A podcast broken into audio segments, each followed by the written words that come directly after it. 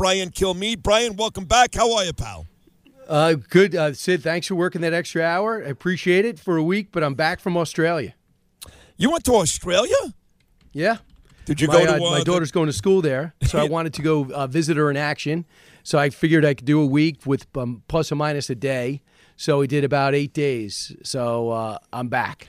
Well, your daughter goes to school in is it Sydney? Is it Melbourne? Where is it? Sydney. Yeah, Sydney just for a semester. Really impressive, man. I mean, uh, they actually had to go to school. I thought it was going to be, hey, just travel around. She's like, no, I can't miss any school. I said, all right. We stayed mostly in Sydney. Yeah. But it was very, very impressive. What is the uh, migrant and homeless situation like in Sydney? oh, it's hysterical. Get this. They had a big uh, immigrant. Like, I hear the T's on the news and I say a local news there, and it says coming back up the latest immigration problem that's going to cost somebody their political future. And I'm thinking to myself, immigration, excellent. So I'm sticking around. They come back, big debate on what to do with 50 people, 50 people that arrived in a boat. Australia left them in an island to hold, and everyone's debating back and forth what to do with them, yeah, and who's going to pay to ship them back. I.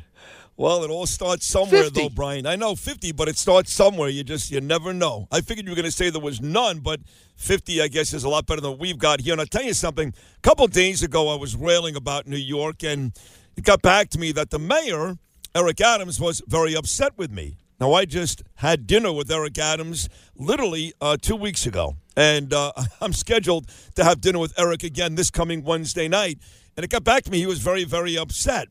Uh, the next day, mind you, he came out and talked about, you know, changing the rules a bit of the sanctuary city in an effort to make sure that ICE can deport some of these bad guys. That kind of works for me. I'll take that. I mean, I don't want the buses here to begin with. I don't want to take any chances, turn the damn buses around, but I'll take that. It's a good start. But as it turns out, as you know, Adrienne Adams and the city council, they're like, no, we're not going to do that. That's not nice. These are people, too. So, my question is at this point, if Adrienne Adams and the city council can basically tell Eric to go shovel sand, what kind of power does the mayor actually have? He's got to go to the people. And, and I'm sure you told him this. Uh, I would like to see all those city council pictures up there. And look, this guy's this guy's got is up to his ears anyway with the FBI investigation. And you say, listen, I just want to tell you, uh, I, I, used to think maybe sanctuary cities were a good idea because you want to give hardworking people a chance to speak out if there was crime in your neighborhood. But that was in 1988. Uh, and now we're looking at a situation where things are the worst in our the history of our country. I'm seeing the murder that took place of Laken Riley. I'm seeing what happened with the stabbing, the beatdown, and bum bum bum bum. And this is the modification we need to have. Yesterday, I found out it won't even be entertained, and I want to tell you why. These are the people that are saying no because a crime hasn't happened to them. They live at 89th Street. They live on the Upper East Side, Upper West Side. They got their personal bodyguards. They got their security. They're not maybe have kids in school that understand the school size has doubled. Most of these kids need special services that don't no longer go to our kids. I would go do it. The heck with that. You could be a, a mayor of the country instead a mayor of a blue city. What does he have to lose? He's got nothing to lose. See, my issue is this with Eric, okay? He complains about the immigration issue and the federal government, but he very rarely calls out, and he went out and endorsed Joe Biden. He complains about bail reform, okay, but he goes out and he endorses Kathy Hochul.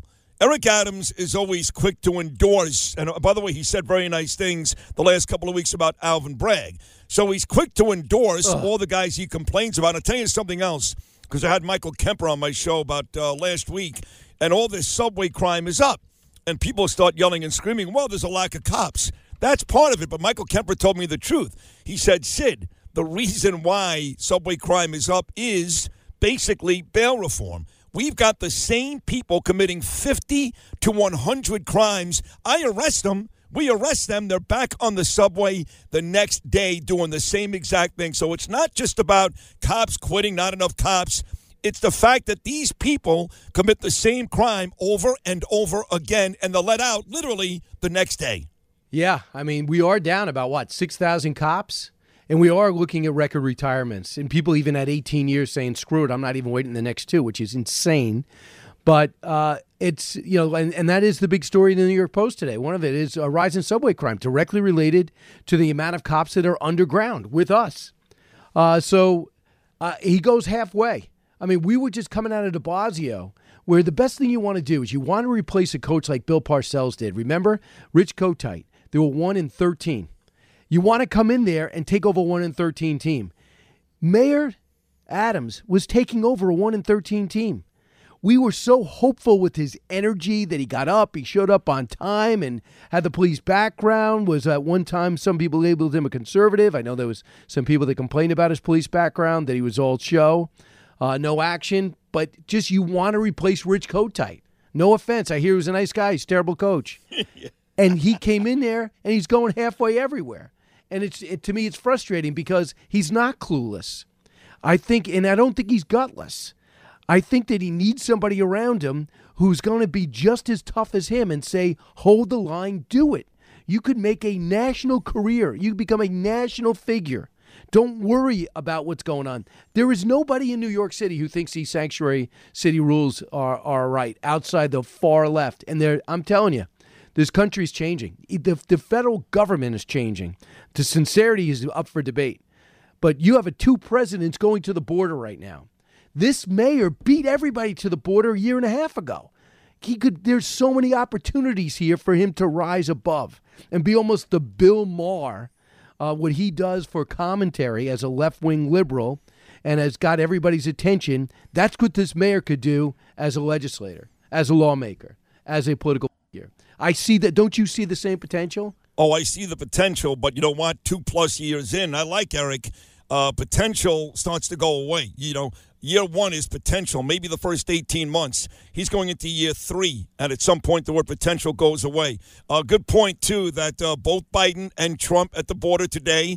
Uh, Trump will be in Eagle Pass, Biden will be in Brownsville. So let's get to national news here, Brian Kilmeade, and let's go right to uh, Jim Jordan. Jim Jordan joined me yesterday, talked about uh, the big day, the big deposition of Hunter Biden. Nancy Mace is going to join me later on this morning.